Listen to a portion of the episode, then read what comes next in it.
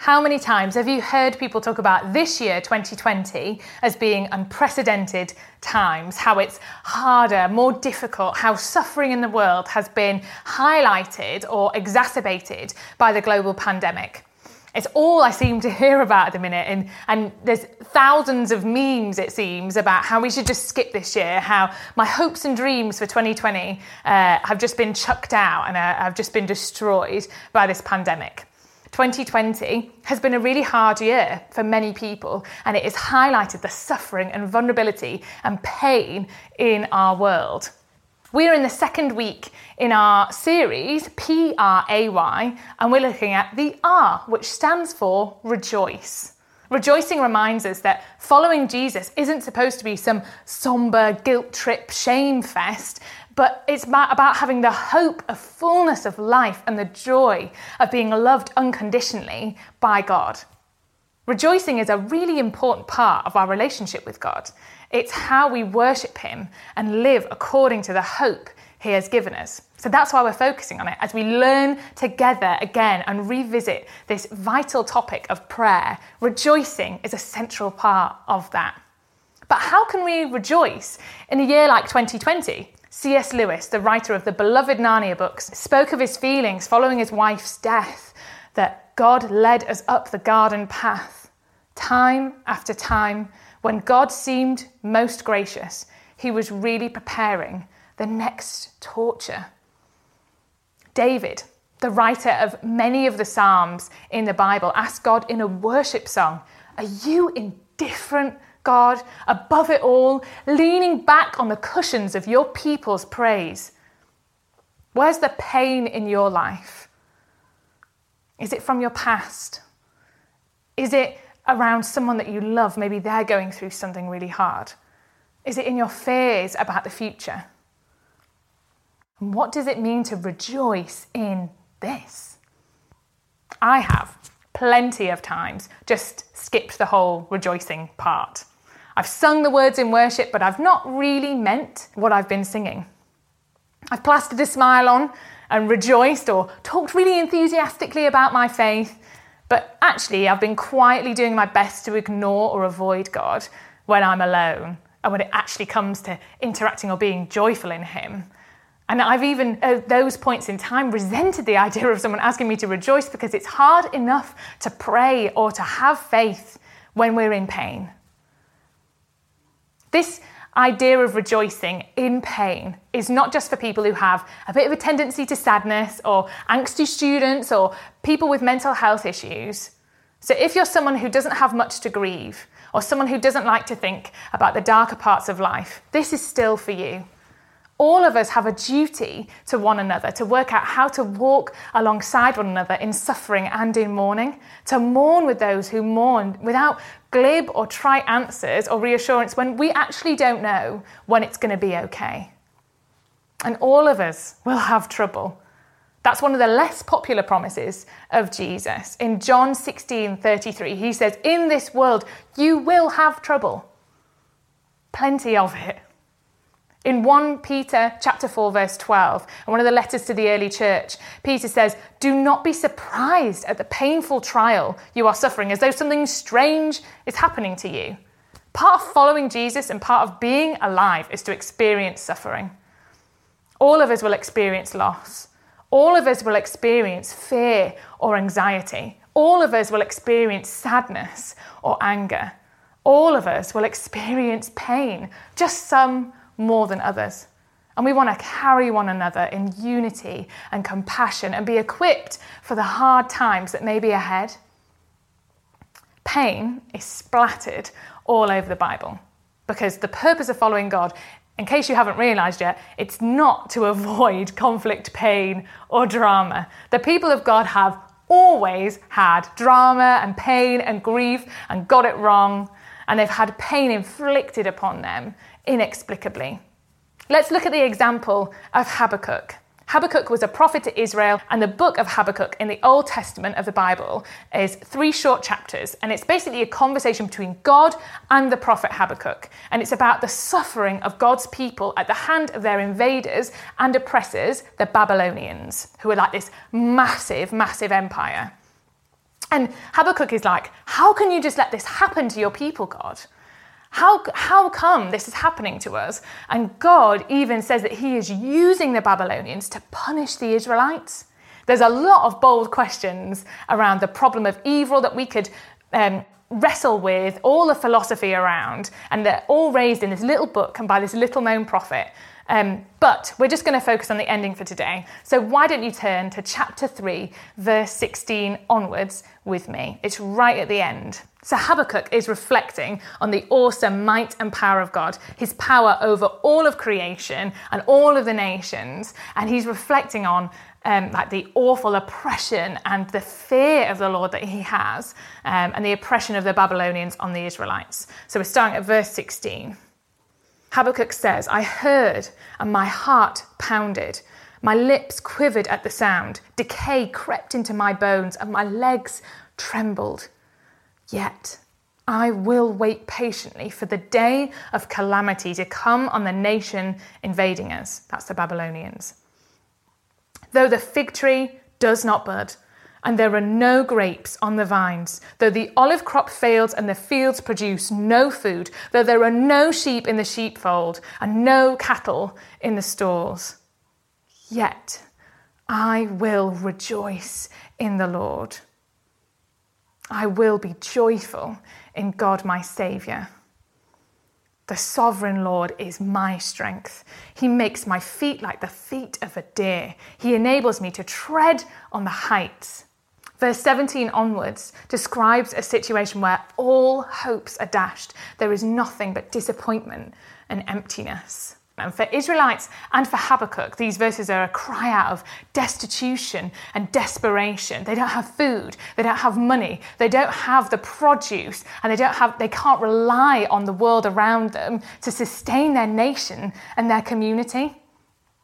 But it represents a bigger issue as well. All of these things, all of this produce and, and what sustains the community is symbolic of their spiritual and emotional state. It's like the numbness of depression and the hopelessness of despair over a whole nation. It's like Habakkuk is saying, though I have nothing, though I have reaped nothing but disappointment, I have no one and nothing I can rely on, nothing has turned out the way that I thought it would. I'm still waiting for the breakthrough, though I have no one and nothing to my name. This experience isn't uncommon amongst other people in the Bible and in our world today.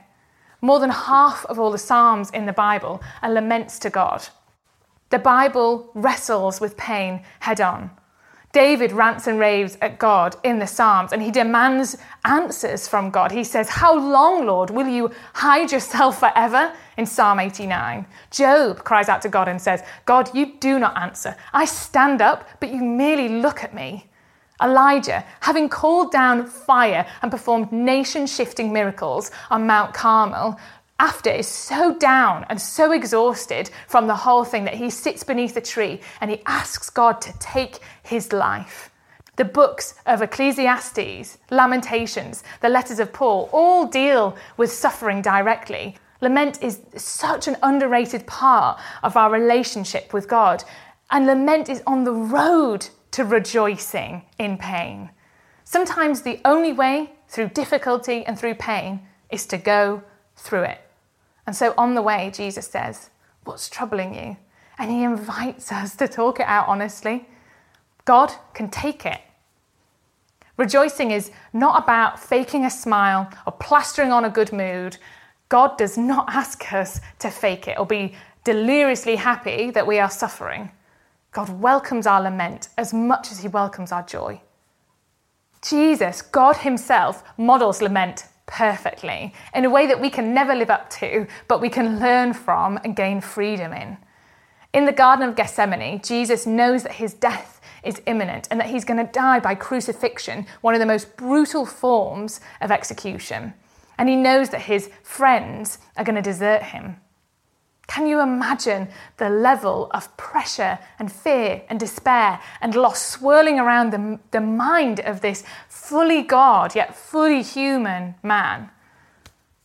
Jesus goes to pray again and to be with his heavenly Father, and he is so distressed that he literally sweats drops of blood. He goes back to his friends, his followers, and he says, My soul is overwhelmed to the point of death. Please pray for me. Please keep watch for me. My sadness is so great, it's crushing the life out of me. We see that in both Matthew 26 and in Mark 14. God Himself says that. My soul is overwhelmed to the point of death. God gets your pain. He is well acquainted with the depths of sorrow that you might be experiencing, or your family or your friends might be experiencing right now. Jesus is lamenting, and what's more, he shares it with his friends. Because it's a, it's a valid expression of worship and communication with God, and it's something that we can be vulnerable in and share it with our closest friends. Jesus doesn't say in the Sermon on the Mount, tolerated are those who mourn. He doesn't say avoided are those who mourn, punished are those who mourn. He says, blessed are those who mourn. God blesses our mourning by comforting us gradually and sometimes imperceptibly. And in the Garden of Gethsemane, having shared this crushing sadness and pain that he's experiencing, Jesus goes, he falls on the ground and he says, Abba, Father. It's in this place of absolute torment that we hear one of the most intimate moments between Jesus and his Father God in heaven. And it's in our loneliest pain, like when, like Habakkuk, we have nothing left, no one to turn to, when we're overwhelmed to the point of death, that's where we can grasp with new depth the closeness and comfort of God and of our Heavenly Father. P.T. Forsyth said that the complete answer to prayer is the answerer. We may not sense that God is there in our lament, He may seem distant. And if this is something that you're struggling with, Thousands of other people, including myself, have experienced this. A really good starting point is to look at some of these laments, but also to read God on Mute by Pete Greig. I would massively um, recommend it because he talks about how God may be silent, but he never leaves us. But we're talking about rejoicing today, and lamenting isn't rejoicing, even if lament is on the road to rejoicing. And it may be for some of us that as we lament, God comforts us and we sense that, we sense His presence. And so we can take joy from that and we can be joyful in knowing that He's with us. But so often we're not aware of God's presence. And in fact, that silence of God can actually make our suffering seem so much worse. If we continue looking at Jesus in the Garden of Gethsemane, he says, if we look in uh, Mark chapter 14, Abba, Father, Jesus says, everything is possible for you. Take this cup from me, yet not what I will, but what you will. Although Jesus' purpose is to die and to suffer in order to conquer death, Jesus still asks his Father, and we'll be hearing more about asking in faith in next week's talk. Jesus' prayer isn't answered. The cup of suffering, the cup of his fate, his death, isn't taken from him. But Jesus goes on to say, Yet not what I will, but what you will.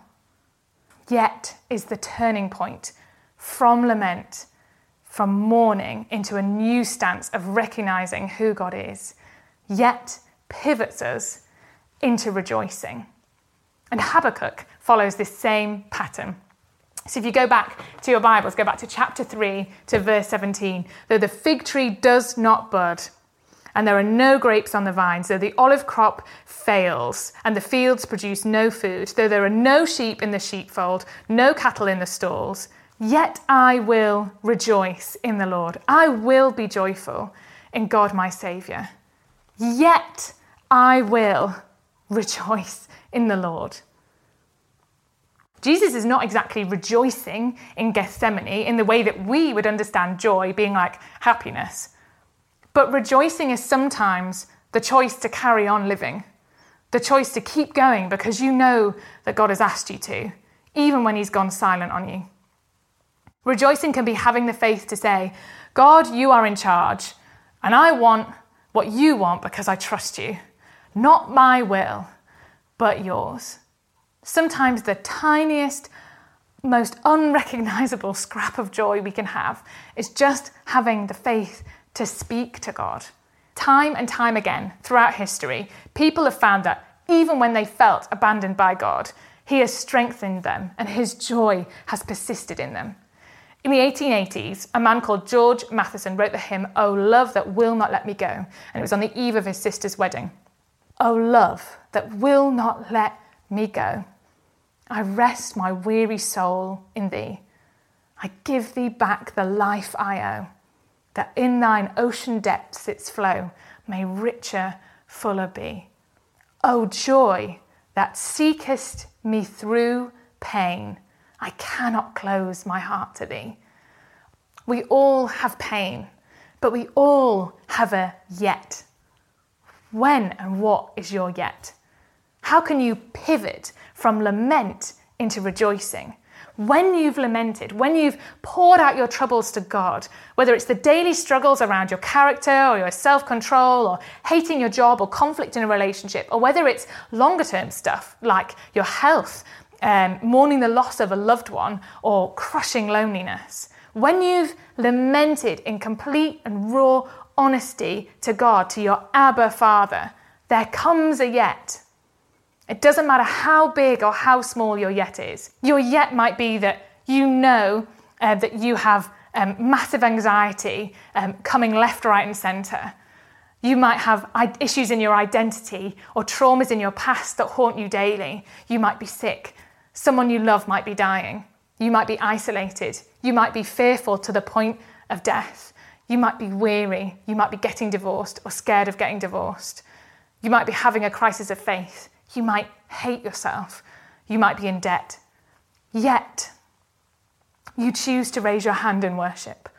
Yet, you choose to say that when I pass through the waters, you, God, will be with me. When I pass through the rivers of suffering, of being overwhelmed to the point of death, those waters will not sweep over me. When I walk through this fire and this trial, I will not be burned, like in Isaiah 43.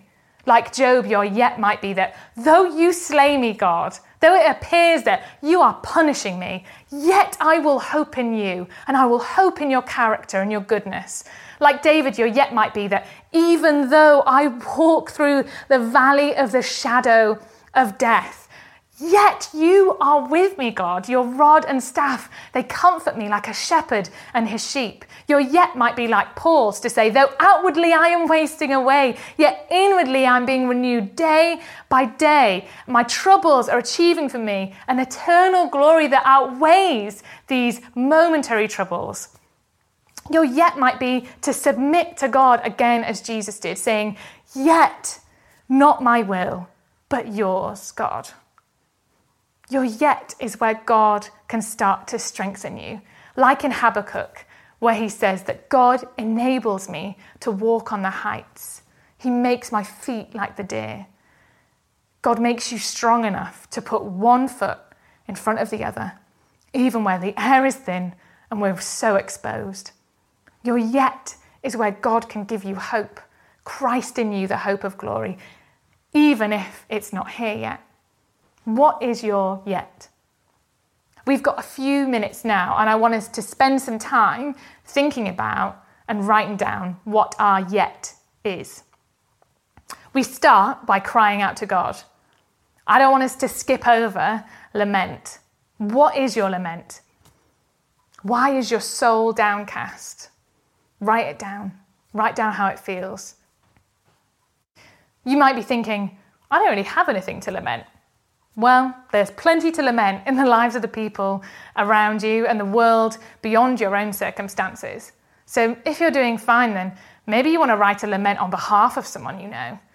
Or more broadly about racism or oppression or those being persecuted for their faith, slavery, human trafficking, economic injustice, global pandemics. Pain is everywhere. So there's always something to lament. There's always something to bring to God in honesty. So once we've poured out our complaint to God in trust as our Abba Father, we're going to write down our yet. Yet you are sovereign, Lord. Yet I will praise you. Yet I will rejoice. Yet I will worship. Yet I will keep coming to church. Yet I will keep on going because you are with me, God. You can choose whatever your yet is. It can be the smallest of wins, it can be the most basic thing.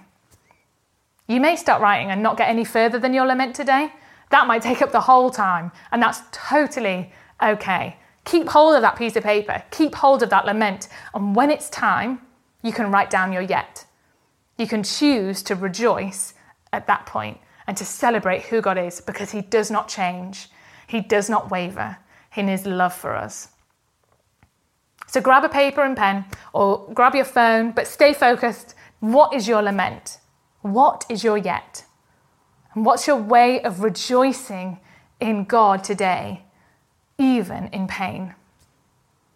Let me pray for us now. God, there is so much pain in our lives, and there is so much pain in the world around us.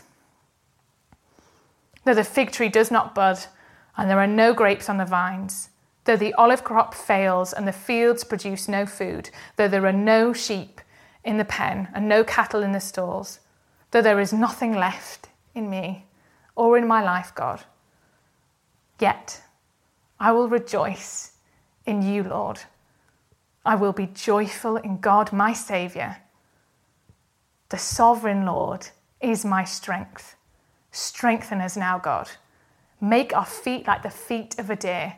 Enable us to tread on the heights, to put one foot in front of the other, to carry on living, and to rejoice in the life that you have given us.